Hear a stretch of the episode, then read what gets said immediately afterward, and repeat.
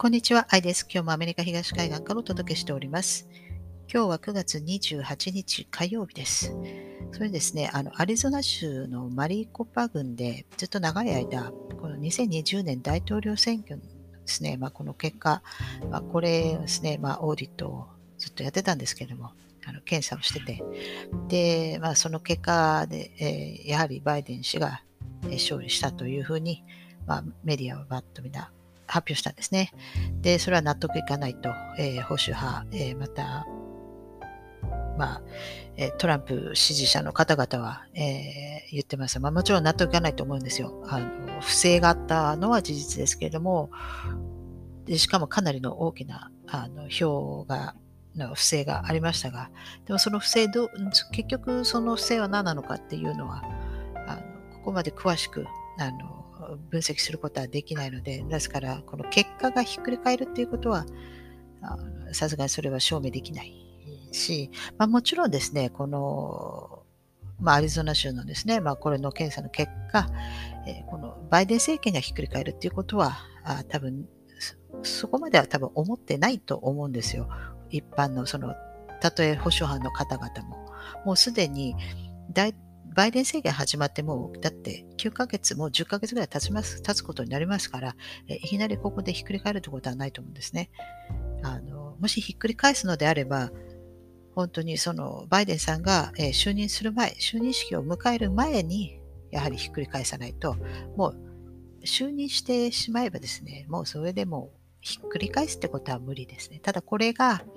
もう税金ここまでかけてやったんだから、これがですね、あの今後、その将来、次の、えー、選挙に、えー、つなげることができれば、えー、まあ、いいんではないかなと。ですから、あの国民もですね、えー、ちゃんと次回からよく見て、で、不正があれば、そういうのには敏感になるでしょうからね、次はね。といっても次、来年は、えー、まあ、中間選挙ですけれども、まあ、メインは2024年の大統領選挙ですね。ただですね、あのその大統領選挙自体が全ては茶番ですから、ですから2024年もですね、まあ、別に茶番なわけですね。これはもう、あの、あのその政府自体があの存在してないことになってますから、え存在してない政府のですね、大統領を選出するなんてそんな茶番なわけですね。ですから、その茶番の、えー、そのガイドラインもないわけです。ですから、いろんなことが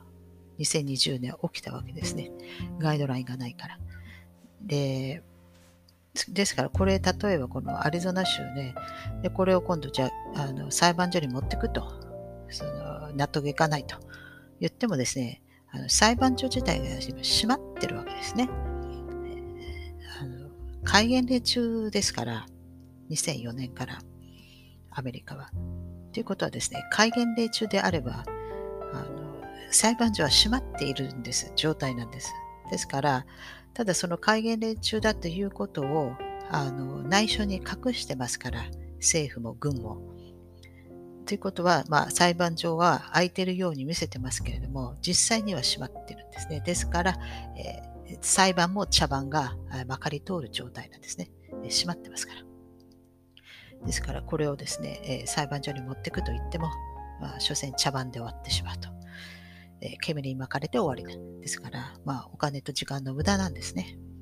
ですから、あのファーウェイの副社長も、ああやって、えー、まあ、カナダ人で、まあ、中国で拘束された人がいますから、それとスワッピングという形で、えー、まあ、カナダ人は戻ってきて、で、まあ、彼女は、えー、中国に帰りましたが、まあ、ああいうこともですね、あのまあ、裁判所自体が閉まってますから、えー、彼女をですね、ずっと拘束してでもですね、裁判は、ちゃんとした裁判を行うことはできないからですね、これ中国も知ってますよね。で、中国なんだったら、あの、の方が、あの、シンタックスとか、えー、結構大学でもう教えてたりとかしてるそうですから、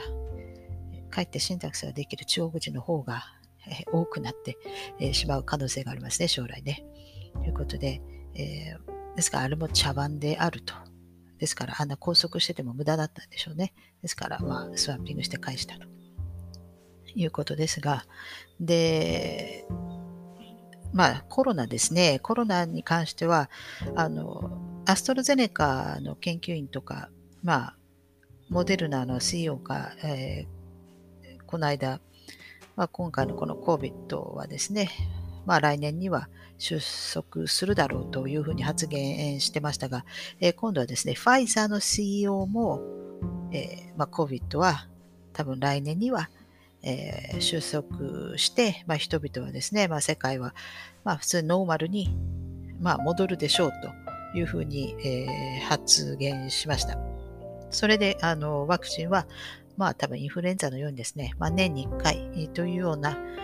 感じになるんではないかというふうに、え、発言しました。ですから、多分、まあ、このパンデミックは、まあ、一応来年にはまあ、たとえ全てが収束していなくてもですね、まあ、世界は一応、えー、普通の生活に、えー、戻るというふうに、まあ、この政府会社の人たちがそういうことを言っていますから、えー、彼らの方が多分政治家よりもあの強い立場にいると思いますので、まあ、そういう人たちが言ってるってことはやっぱそういうふうになるんじゃないかなと。ですから今回のパンデミックはとりあえず、まあ、一旦、えー、もうやめて、えー、多分、えー、次回にあの期待を彼らはするんではないですかね。あのもうこれ以上やっても、まあ、大体、えー、もともとこのパンデミック自体が多分人々に接種させたいということが多分目的でしょうから、大体7割打った、2回目7割打った国々もかなり出てきてますからね。ですから、まあ、7割が多分ノルマだったと思いますので、まあ、ある程度ノルマは、彼らのノルマは達成したっていう感じなんじゃないですかね。ですから、それで一旦とりあえずここで、まあ、切り上げて、えー、次回にまた期待してるんではないですかね。大体次回、えー、ってもすぐには始まらないと思いますけれども、一応アメリカ2024年に大統領選挙がありますから、次の政権が2025年から始まりますよね。またこれがバイデンさんが再、えーあの立候補するのか知りませんけれども、まあ、しなければ多分カマラ・ハリスさんがあの立候補するのかもしれませんが、まあ、それは分かりませんけれども、まあ、それか、もしかしたらトランプ大統領がまた、えー、立候補して、するのか、まあ、それか誰か共和党が、え、政権を取るのか、えまあ、そういうのは知りませんが、ただあ、もし次回があるとするならば、多分次の政権、え2025年から、2028年の間にですね、やるならやるのかなと。えー、パンデミックが始まった2019年のですね、のあの10月、9月とか10月にジョンズ・ホップキンスの大学であのイベント201っていうのがあったのは結構有名な話ですけれども、まあ、そこであのパンデミックのあのシミュレーションをみたいなものを講義してましたが、で、それは2019年でしたけれども、あそこの大学で2017年にですね、あとやっぱりシミュレーションのそういった講義があったようで、で、2017年の時はですね、えー、2025年から2028年の間に起きたパンデミックというような、えー、講義でありまして、で、そこではですね、プリオン系の、えー、話が出てるわけですね。ににあのイベント201の2019年 ,9 年の時は、えー、呼吸、えー、器系の、えー、あれですあれでしたけれども、2017年はプリオンでしたね。それですから、あの、メモリーロスとかですね。あの現在今、後遺症としてメモリーロスとかが挙げられていますよね。これはもうコロナのあの今回のそのウイルスですね、そのスパイクの部分にそのプリオンドメインっていうのがあるっていうふうに言われてますから、ですから、あの、失明したとか、えー、味覚がないとか、あとは、えー、鬱になったとか、えー、手足がしびれてるとか、しびれが止まらないとかですね。あとは、まあ、結構こう、性格が、えー、極端に変わったとかね。なんかそういうのとかですね。あまあ、そういうの全部含めてでしょうけど、そういう神経性のものですね。まあ、そういうのが、えー、流行る、将来流行る可能性があるんではないかなと。で、それ、そういったシミュレーションはですね、まあ、2017年に、やっていると。それで、まあ、話はですね、作り話の設定になってますけれども、面白いのがですね、その、大統領の設定だったんですけれども、2021年に、まあ、大統領として就任したその人は女性のあのセッティングだったんですけれども、で、彼女が、えー、健康を理由に2024年はの大統領選挙には立候補しないで、で、その彼女とペアで副大統領として、えー、いたその人が、えー、2025年にはその人が今度は、えー、大統領として就任してというような、えー、シナリオになったんですね。ですから、なんか結構、あの、なんか面白いセッティングだなと。あの、今のこのバイデン・ハリスですね、まあ、男女を変えて、で、でもこれ2017年でしたけれどもね、えー、なんかそういう、えー、ですからバイデンさんが健康を理由に、えー、立候補をしないで、えー、その時に、えー、副大統領やってた人が、えー、2025年から大統領に行ったあ。そういうセッティングだったんですよ。で、まあ、その話はいいとして。で、私、あの、この間、あこの間じゃなくて、あの私のチャンネルのどっかの、うんえー、動画にですね、その、鹿によるですね、鹿から狂牛病が検出されて、鹿の狂牛病があって、で、それがですね、結構、えー、北あの北米、えー、またヨーロッパとか、なんかそっちの、まあ、韓国もそうで、なんか流行っているといったですね、なんか記事を、えー、1年、1年半前ぐらいに、えー、そういう記事がもうすでに出ているというのを紹介しましたから、で、まあもしかしたらこのワクチンによる、あの、後遺症、副作用ですね、えー、それによってプリオになった、または今回の、えー、COVID にかかって、まあ、それの,、えー、のあの後遺症として、えー、そういった精神、あの神経性のそういったのが問題が残ると、まあ、そういうのをですね、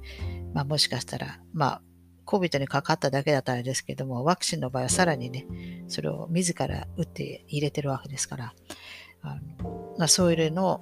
まあ、プリオンが流行った場合ですね、まあ、それのあのカバーアップじゃないですけれども、いやいや、鹿があからもですあの検出されると、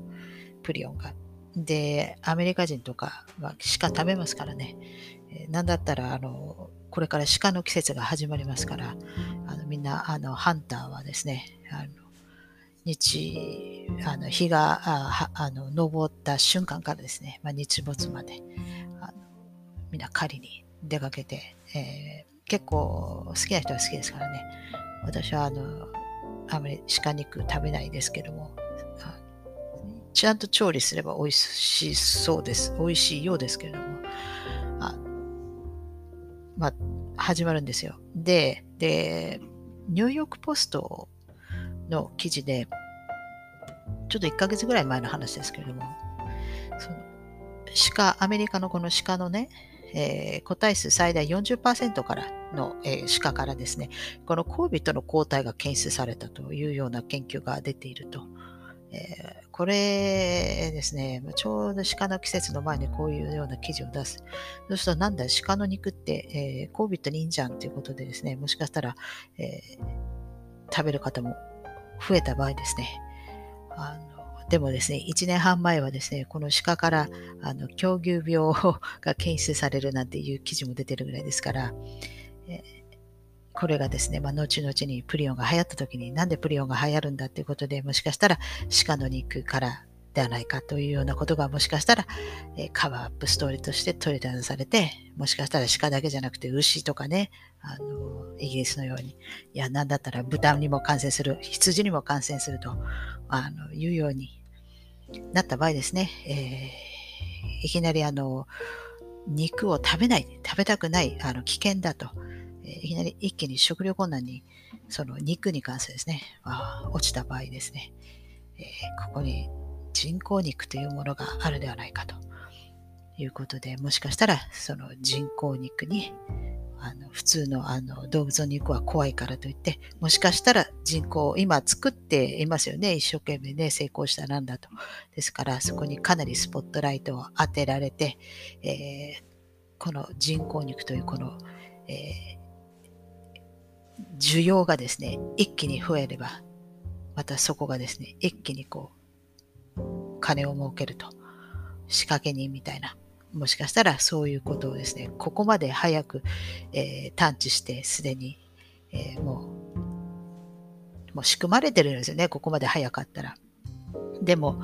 まあ、もしかしたら、えー、人工肉にですね、えー、需要が高まって、えー、あの一発千金というような、まあ、そういうようなことになる可能性もなくもないですね。えー、肉が足りなかったら今度は虫ですかね。はい。ということで、えー、まあ今日はここまでにしてですね、また次回お会いしたいと思います。最後までご視聴いただきありがとうございます。では、さようなら。